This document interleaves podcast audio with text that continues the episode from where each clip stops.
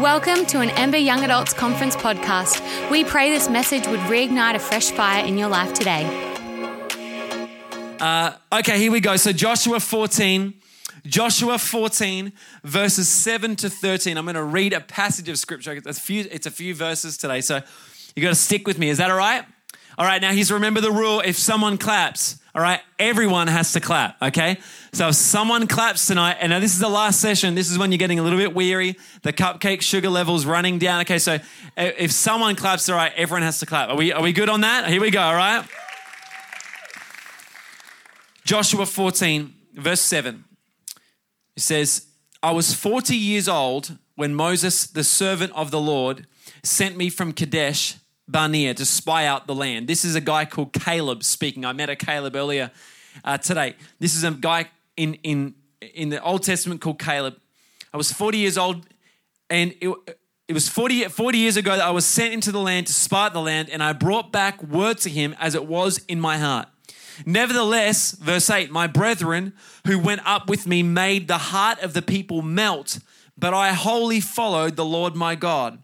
So Moses swore on that day, saying, Surely the land where your foot has trodden shall be your inheritance and your children's forever, because you've wholly followed the Lord my God. Verse 10 And now behold, the Lord has kept me alive, as he said, these 45 years, even ever since the Lord spoke this word to Moses while Israel wandered in the wilderness. And now here I am this day, 85 years old.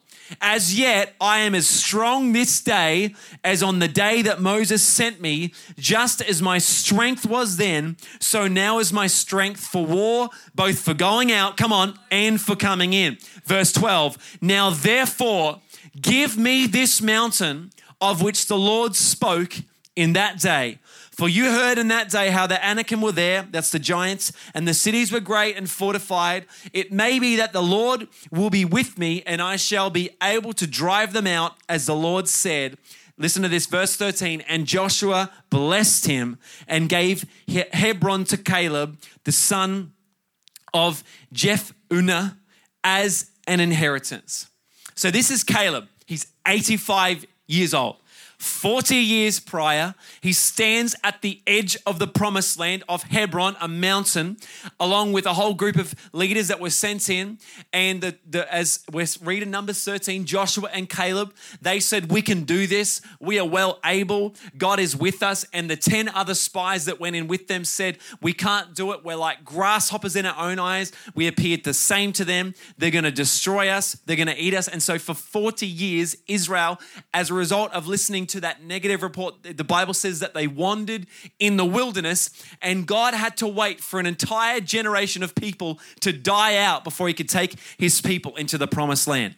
And so here's Caleb, 85 years old, as strong as he was 40 years ago. Who wants to be fitter at 85? Come on, fitter at 85 than you were at 40. Uh, and, and here he is. And, and here he is on the edge of the promised land and this is what he says Give me the mountain. Give me the mountain. Do you know that mountain was the mountain where the great, where the biggest giants were? This wasn't like this wasn't like a mansion, right? This was like the mountain that was going to require a fight. He's saying, "I'm ready to take the mountain. Give me the mountain." Give me the mountain. I want to share for a few moments on this topic and then we're going to pray for people. And I'm preaching from this title tonight Give me the mountain. Give me the mountain. Because mountains in scripture, firstly, they represent meeting places with God. Mountains represent meeting places with God, don't they? Like Moses on the mountain having a meeting with God, and he receives the Ten Commandments. You have this incredibly, we see Elijah on the mountain in the cleft of the rock having an experience, an encounter with God. We see Jesus, uh, the Mount Transfiguration. Mountains often throughout Scripture represent meeting places with God. But in this case, Mount Hebron, it didn't just represent a meeting place with God, but it actually represented inheritance. It was the thing that God had called and promised that his people would inherit. Do you know that there are mountains right now in your life or that are, that are ahead of you that God has promised to give you? that we talked today, even in the panel, was powerful hearing Nelson share about conquering the mountain of thinking, right? That for some of us, there's mountains in our life. It might be, that might be, and I think there's something powerful about owning your mountain and saying, do you know what? See, so for, for, for Caleb, this mountain was represented the very thing that other people said was impossible. This is what this mountain represented. It was the very thing that other people said was impossible. And Caleb said, I want that mountain. Come on. I think there's some people in the room tonight who have a spirit like Caleb that say, you know what? I know people say that's not possible, but I'm deciding tonight, I'm going to, by faith, decide tonight that I'm going to take the mountain. I'm going to begin to ask and believe God for the mountains. Maybe for you, it's that you've come from a background where there's always been divorce and, and, and brokenness in your family, and you've believed the lie that you'll never have a great marriage. But tonight, you can make a decision. Come on, give me the mountain. I'm going to have a great marriage. I'm going to have a great future future. Maybe you come from, a, from, from poverty and you've never really been good with money and you've told yourself the lie that I'm not very good with money, I'm not good at saving, I'm not good at investing, but you've believed that lie. But tonight, God's inviting you come on, you can be someone who can take control of your finances. You can be a good steward of the things that God's given you. In fact, you can get to a place where you're going to be a blessing financially to others. And you're going to say tonight, come on, give me that mountain. Maybe it's been in your mind, like we talked about today and there's all kinds of things going on in your mind and, and you feel tormented or you feel caught up and, and you're stuck in a spiral of negative thinking and depression and anxiety and listen god that's not who knows that's not god's heart for you that jesus went to the cross so that you could be made whole and so maybe for some of us, the mountain is going to be the mountain of our, of our inner world. It's our mind. Maybe for others, God's called you to start a business or impact a particular industry. Or it might be in education or in medicine or in social sciences or, or maybe something to do with community. Maybe it's a dream God's put in your heart for a church or a ministry or to go into the mission field. I don't know, but listen, God knows. And oftentimes we have this inkling you know what, God? There's some mountains in my life that you've still got ahead for me. Do you know, I think one of the reasons Caleb stayed so strong, right, was because he hadn't forgotten that he still had some mountains to conquer. Come on, he hadn't forgotten that there's still some mountains to conquer. And I think there's something powerful about naming your mountain about actually saying, you know what? This is what I'm dreaming about. This is what I'm believing for. You might not know all the details. In fact, you know what? With God, we never do. You know what I found with God? We, ne- we never get the details. God never gives us the map, He just gives us a step, all right? But we never get the details. But, but I just think tonight there's something so powerful about naming your mountain. I can remember a time in my life where I was going, I was quite discouraged, and I remember the Holy Spirit actually told me, to go and tell Emily something. I'm not going to tell you what it is, but it was it was a mountain for me that that he was actually asked. Oh, he was basically saying, Ben, you're going to do this, and it was it was a picture of my future, and I didn't want to say it out loud because it felt it felt so out of alignment with what was really going on in my in my world, in my heart. It was like so much bigger than what I could see. It was I wasn't in a good place. And I felt the Holy Spirit say, You need to go and tell Emily that this is in your future. It was a positive thing, by the way, not a bad thing, right? It was a positive thing. And I wrestled like, God, I can just tell you. And God's like, I don't need you to tell me. I already know it, right? You need to go and you need to name your mountain. For some of us tonight, even just in your heart right now, it might be after the session, you need to go and you need to tell someone, God's called me to business. I'm going to own it or God's called me to get my finances in order. That's my mountain right now that I'm going to believe God to help me conquer my mountain. Come on. And so I just want to encourage you. You know what? There is actually no limit to God's promise. Look at Ephesians 3:20. It says, "Never doubt God's mighty power to work in you and accomplish all this. He will achieve infinitely more than your greatest request." You literally can't uh, out ask God. He will do more than your greatest request your most unbelievable dream and exceed your wildest imagination. He will outdo them all, for his miraculous power constantly energizes you. And I see in scripture that God is not attracted to need, God's attracted to faith. Come on. God's not attracted to need, God is attracted to faith. God is attracted to faith. And so when someone is bold enough to say, you know what, that's my mountain. Come on, give me my mountain, God. I'm going to believe you. I know that there's going to be battles ahead. I know that there's going to be challenges ahead, but I'm not just here to go along with the flow. God, I want to actually change the world. I want to do something for the kingdom of God. I want to honor you with my life. Come on, God's attracted to faith like that. And so I want to talk tonight about three challenges we will face as we move towards taking the mountain. Is that okay? And the first is this it's the challenge of identity. It's the challenge of identity. And I feel like we've hit this a number of times this weekend, so I'm not going to camp for very long on this point tonight. But it's the challenge of identity. You know, everything, every challenge, every mountain we take, the challenge begins not externally, but internally. The challenge begins in our mind. And we see that 40 years earlier, Joshua and Caleb on the edge of the promised land, but the people, that entire generation, they didn't inherit the promise because of the way they thought, the way they saw God and the way they saw themselves. And what the Holy Spirit wants to do is the Holy Spirit wants to transform the way that we see God and the way that we see ourselves. And do you know how that happens? We talked about it today. Do you know the process of that? It's actually, I'm going to pick it up right now. It's this thing called the Word of God. Listen, God, God wants to transform. See, the battles that we face in life, they do not begin externally, they begin uh, internally. They begin in our mind, they begin in our heart. And the way God transforms our heart is not through self help books, as good as they might be. It's not through whatever. It's do you know what? It's it's through the word of god. This this word it is alive and it is active. See when you read the word of god as much as you're reading it it is reading you. It is doing something in your heart. It is powerful. And when you take god's word and you begin to speak it come on and declare it over your life something powerful happens my our children right our children see there's something so powerful about understanding who you are in christ that you're, you're positioned for God's blessing, not because of how good you are, but because of how good God is. And when you invite Jesus to come into your life, you've been positioned for the favor and the blessing of God. You don't have to have everything perfect. Listen, we will never get everything perfect. God's not waiting for you to be perfect to bless you. God is blessing you, listen, not because of your performance, but because of your position in Christ. Let me explain this. My kids, when they come home, right, from the from school or whatever, my kids, I don't say to them, "How good were you at school today?" Right? That's not a good question to start with. Okay, but I'm going to feed my children dinner regardless of how they behave today. Does that make sense? Right?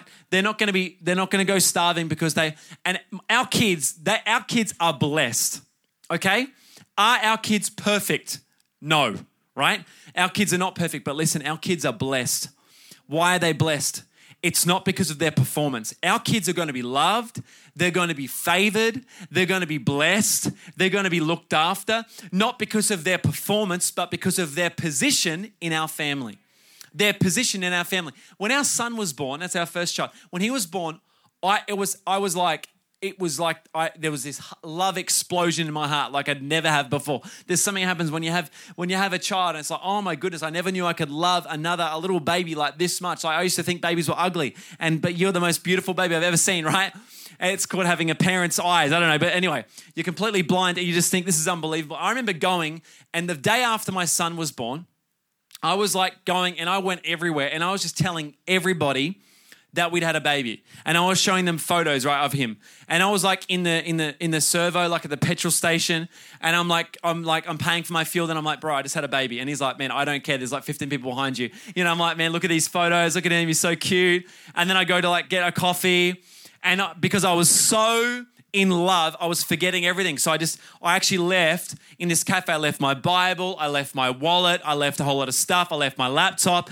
And then thankfully, a friend another pastor from Brisbane, he was actually just went into the thing after and he goes, Man, I, he called me, he goes, Ben, I found your Bible and your, your wallet and everything here. And I'm like, and I'm like, I didn't even say, oh, thanks so much. Thanks for finding. I said, bro, I just had a baby. It is unbelievable. Like, I was just, and do you know that's the way that God feels about you? That, that's actually the way God feels about you. The Bible says, uh, I don't have the scripture here, but it says that in, in Ephesians that it, it gave God great pleasure to adopt you into his family. That God didn't adopt you reluctantly, but it actually gave God great pleasure. That he absolutely loves you. And here's one of the first challenges if we're going to take the mountain, mountains that God has for us, we need to settle this in our heart. I am loved not because of what I do, but because of who I am in Christ because of what Jesus has done for me. God wants to bless me, not because I'm perfect, but yeah, and should we honor God with our life? Of course, but listen, God's not waiting for you to get your life perfect. That's what Jesus is for. Jesus was perfect, He was sinless, He went to the cross. So God wants to bless you without, the Bible says in James, without finding fault. Second thing is this. Second thing is this the second challenge is the challenge of capacity. If we're going to take the mountains, that God has for us. There's going to be a challenge of capacity. And this is the question of the challenge of capacity is this What am I carrying? What am I carrying? What am I carrying? You know, um, a, a, number of years ago, a whole bunch of guys from our church in Brisbane, we went to climb a mountain on the on the border of Queensland and New South Wales called Mount Warning. Has anyone ever climbed Mount Warning before, right? And we did it. What we decided to do was we decided after uh, after youth one night on a Friday night. This is a long time ago now. After youth one night, we finished and we thought, you know what? Let's just stay up and let's go get some food and then let's quickly go home and pack a pack a backpack and stuff. It was the middle of winter. Let's pack a backpack and let's climb to the top of Mount Warning in the dark and be be there for sunrise, right? Good idea. Good plan, right? And so so we all go home to our respective homes. We're like, meet back here in half an hour. We went home. We packed a bag. And so I went back and I got a backpack and I put a, a, sleeping bag in there and some food and water and all this stuff. And all the guys came back. We all had our backpacks on. And uh, one of my friends, he's not necessarily like the outdoors kind of guy, if you know what I mean. And he's there and he brings actually like this Gucci leather bag, right? He's got this Gucci bag. Anyway, we're like, bro, what are you doing, man? He's like, you know, it's the only one I've got. I'm like, cool, whatever, man. So that's fine. So we'll go up, we've got our water and everything, and, and he's like a bit thirsty because he didn't actually, I don't think he brought any water. And so we're climbing up, and um, and we get to the top, and it's freezing cold. It's the middle of winter, right? So it's freezing. And it's still dark. We've got two, two or three hours till sunrise. So we, we all get out our sleeping bags. Well, he didn't bring a sleeping bag, right? So we go, What is even in your bag, man? Like, what have you got in your bag? And he unzips his bag. I kid you not, all he has, all he has, right, is Tic Tacs, right? Hand cream, right? And hair gel. That's all he has in his bag. And I said, bro, you couldn't have brought three more useless items, right, to this. Like, you could have almost thought of anything else that would have been more helpful than hair gel, hand cream, and Tic Tacs, right? And that's what he packed. Listen, the question is if we're going to take the mountains that God has for us, there are some things we need to leave behind and some things we need to take with us. Look at this in Hebrews 12 verse, uh, 12, verse 1 says, As for us, we have all these great witnesses who encircle us like clouds, right? This is talking about the faith journey that we're on. So we must let go of every wound that has pierced us and the sin we so easily fall into, and then we'll be able to run life's marathon race or ascend life's mountains with passion and determination. For the path has already been marked out before us. See, in, in life, in order to step up to the new thing that God's called us to conquer, sometimes we have to let some things go. In other words, there can be some unhealthy weights in our mind, in our heart. There can be some things like the Bible talks about sin that so easily entangles that if we're not careful, the, in fact, another um, another way of looking at this um, in the Greek um, uh, the, it, it actually talks about um, it being like an arrow tip that has pierced our soul.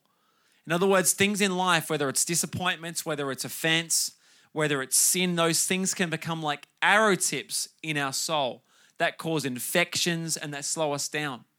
And if we're not careful, we can have these things in our heart. We can be carrying these things that cause us to um, walk with a limp or run with a limp or climb with a limp. And what we have to do is we have to deal with, uh, ask the Holy Spirit to deal with some of those things so we can ascend the mountain that God has for us. But at the same time that we're letting those things go, we also, listen, we also have to take something with us. And what we need to take with us is the promise of God. It's the promises of God. What we need to do is we need to find, like Nelson and Amy shared, I thought so powerfully about today. We have to find the promise in God's word for our mountain, and we need to carry that with us wherever we go. We need to begin to carry the things that God has for us. And we have to actually learn to go into the, into the promise of God's word for ourselves, and we have to learn to carry something out of God's word for us. And I, as I was reading the story of Caleb and Joshua um, one time, I was reading through, and it says that when the 12 spies went into the promised land, that this land flowed with milk and honey, right? I mean, I'm not sure exactly what that looked like. Like, is it like there's almond milk here in this river? There's there's Zimmel and this one. Like, there's it was flowing with milk, right? Milk and honey. In other words, it this place was unbelievable right? It was like so good. In fact, I think it was so good that because the 10 spies, because their, their thinking was so small and inferior, it actually intimidated them. See, there are some mountains that God's called you to, to take, and right now, that mountain intimidates you. You can't even see yourself running a business that's that big. Or you can't even see yourself being in that job, or you can't even, you feel uncomfortable when you think about having a healthy, beautiful marriage because you've just never seen that before. And these guys, they went into the promised land and it was so good, man. It was flowing with milk and honey. And it says then that the grapes, I mean, I love the detail in the Bible, right? The grapes were so big that in order to carry one bunch of grapes out, it took two men, right? And it actually says that they carried them on a pole. So I would imagine that there's one guy there, there's one guy here, they've got a pole, and in the middle, they've got one bunch of grapes. I mean, the grapes were like as heavy as this thing, right? That's what they're saying, right? Like normally you're used to like one of these, what are these called? A side table. You're used to a side table that one man can lift, but this thing is so heavy that it takes two men. Okay, the grapes were so big, right, that it took two men to carry the grapes out of the promised land. Here's my theory. Okay, I can't prove it until I get to heaven. My theory is that the two men that carried the grapes were Caleb and Joshua. Right? And as they're carrying those grapes out of the promised land and they're looking at the grapes and they're carrying the grapes, something starts to change in their heart. And, and it's a bit like when we go into the promised land, uh, into, into the promise of God's word, and we start to pick something up for ourselves and we carry that in our we carry that in our mind. We carry that in our heart. We begin to carry the weight of God's word on our heart and we begin to we just begin to walk in a different way. We start to see the mountains that God has given us not and they begin to stop intimidating us. They begin to excite us because we know, you know what? I'm actually carrying a promise. See, we will you will struggle to live until the pro, in live in the promise of God until the promise of God lives in you. You need to have the promise of God, come on, living in you. And so it's, it's the question of capacity. It's the question of capacity. In Psalm 1, it says that we should meditate on God's word. That this isn't just like a good message and we should just get excited about that and then go back and do. No, it actually means every day that you create a space where you get into God's word and you allow God's word, you begin to meditate. You allow God's word to shift your thinking, to change your mind, to, to change the way you see God. In fact, the Bible says that the word of God is like a mirror right? And I used to think that it was like a mirror. When you look in the mirror in the morning, you go, oh my gosh, I need to do something about this. Ever done that before? Okay, this isn't so good. You know, this is not as good as I remember yesterday, all right? And I used to think that the word of God's like a mirror, right?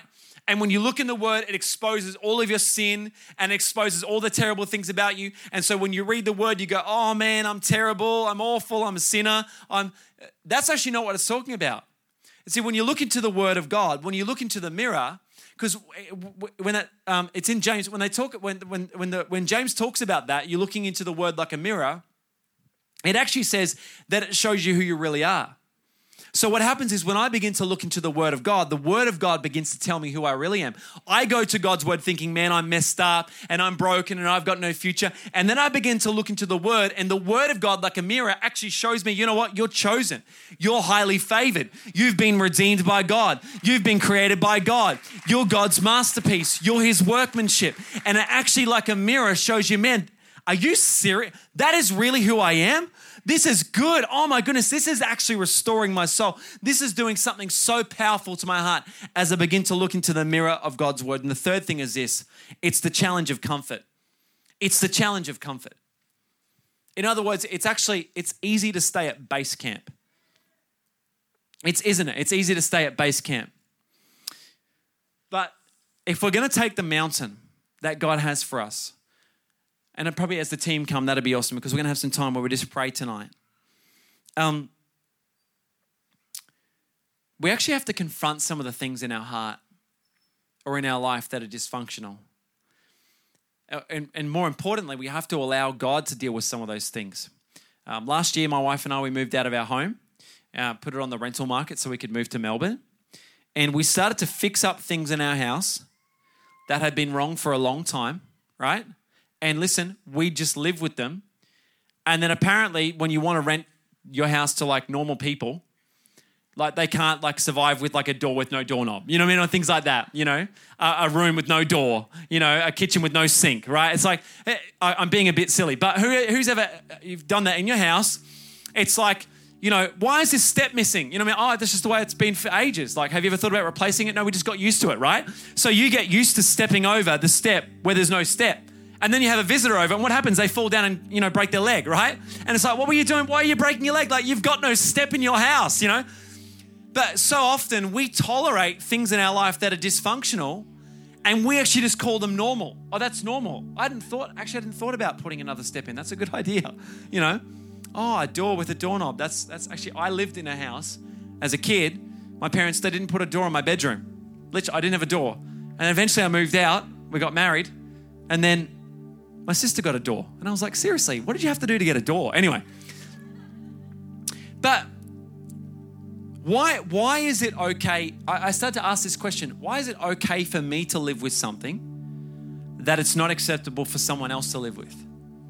And I think sometimes in our life, we've allowed, we've, we've excused the brokenness or the dysfunction or the things that, are, that aren't working in our life. And we say, oh, that's just who I am.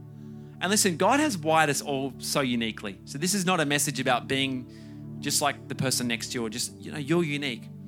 But what I am saying is that if you're going to take the mountain that God has for you, sometimes we've got to endure some some moments of of of confront, confronting some of the discomfort, the uncomfortable things in our heart, and allowing the Holy Spirit to, to, to just break those things off, to heal us, to help us, to restore us, to, to, to renew us in the Bible, there's a guy called Lot. And Lot, God told Lot, listen, I'm gonna, I'm gonna destroy this place that you're living. And, and he said, I want you to run to the mountains, right? And you're gonna be safe in the mountain, you know. But but Lot instead, the Bible says that he ran to a place called Zoar. Z-O-A-R, Zoar. He ran to Zoar. And Zoar in in the Greek, or in, sorry, in Hebrew, means it means a place of insignificance or smallness. So instead of doing, instead of conquering the mountain, right, he ran to to the easy place. He went to a place, and listen, some of us we want to be we want to be used significantly by God, but God's calling us to take a step of faith. And whatever for some for all of us that step of faith is going to look different. But here's, here's what I found. Here's what we found in our journey. My wife and I, we just moved to Melbourne last year. Really, as a step of faith, we left the church we'd been at on staff for 16 years. We just planted a church three years before that. And uh, about to move into a brand new building. I was sharing with the guys today at lunch. And uh, been on the journey getting this building and all this stuff with council and building and all this stuff. And about to move into a brand new building. And we felt God for about 12 months begin to speak to our heart about stepping, stepping away and stepping out in faith. And Here's what I found about this, these steps of faith is that God rarely ever gives us the map. He often just calls us to take a step. Like Like, we don't really know what's going to happen after that. And we actually say, God, come on, can you give me the map? Can you give me the Google map? And God says, You can't handle the Google map, right? You can't handle the Google map. You just take the step of faith. And, but here's what I want to encourage you with tonight is that as you take a step of faith, you're going to inspire others to do the same. In fact, you have no idea. You have no idea who is on the other side of your breakthrough. You know, this morning Emily shared her story of of of um, of you know relation, family breakdown and sexual abuse, and then her, her the accident with the tractor. But you know what's powerful is watching our kids grow up. Because Emily chose to conquer the mountain, right? And continue to trust God in faith. Just step, just a step, just a step, just a step, just a step. Just a step by faith, just a step of faith. Because she chose to con- conquer those mountains and conquer those things, that now our kids, our kids aren't facing the same mountains. Do you know what happens? Is when you conquer your mountain, the person that comes after you, that becomes the platform that they spring from to climb the next mountain. And I watch our kids now, they don't have to, our kids don't have to deal with unforgiveness and all this brokenness and stuff because their mum chose by faith to trust God and conquer the mountain. And it wasn't always easy, by the way, but to conquer the mountain so that they're now standing on a mountaintop. And listen, they're not, they're not going back down to try and just do the same thing. No, they're looking at the next thing going, I want that mountain. And listen, here's what's going to happen. As you choose to confront some of the things and ask the Holy Spirit to come and do a work in your heart, as you choose to stand step up in faith and say come on give me the mountain. I want that business. I want everything that god's got for me. You're actually you'll have sometimes no idea who you're inspiring to do the same thing. You know in in, uh, in before 1947 doctors and scientists and sports uh, sports people they said that it was physically impossible to run the mile in under four minutes. In under four minutes and then one day in 1947, I've forgotten the exact date, a, a, guy called Roger Bannister, he'd been training and he believed that he could, he was like, give me the mountain, guys. And he, and what's amazing is uh, the stadium's packed, everyone there, anticipation. There was rumors that this guy could break it. And in fact, when he ran the race and crossed the finish line, as soon as the announcer began to announce, as, soon as he said, with a time of three. The crowd was screaming so loudly you couldn't even hear the rest of the announcement. He'd broken the four minute mile. What others had said was impossible. He did it. But do you know what's most, what, most interesting about this story of Roger Bannister? Is that it only took 13 days for someone else to break the record. Because as soon as you break through, it gives somebody else permission to break through. As soon as you break through, come on, as soon as you take your mountain, it gives somebody else permission to believe God for their mountain. So why don't we stand to our feet? Here's what's going to happen tonight the team are going to lead us in a song. I'm not sure what song, but whatever it is, is going to be super anointed and powerful, all right? Think sinking deep. Um, and here's what we're going to do we're going to, we're going to all stand to our feet. And I just sense the Holy Spirit wants to move in people's lives tonight. Um, and the team are going to lead us in a song. And I just would encourage you if, if, if that's you and you're saying, you know what, God, give me the mountain. And this isn't necessarily for everybody, and that's okay. But I know there's some people here tonight and you've got faith. You're like, man, I've, I've I want to take a mountain for God. You know, it's not dishonoring. In fact, Matthew 25 is pretty clear.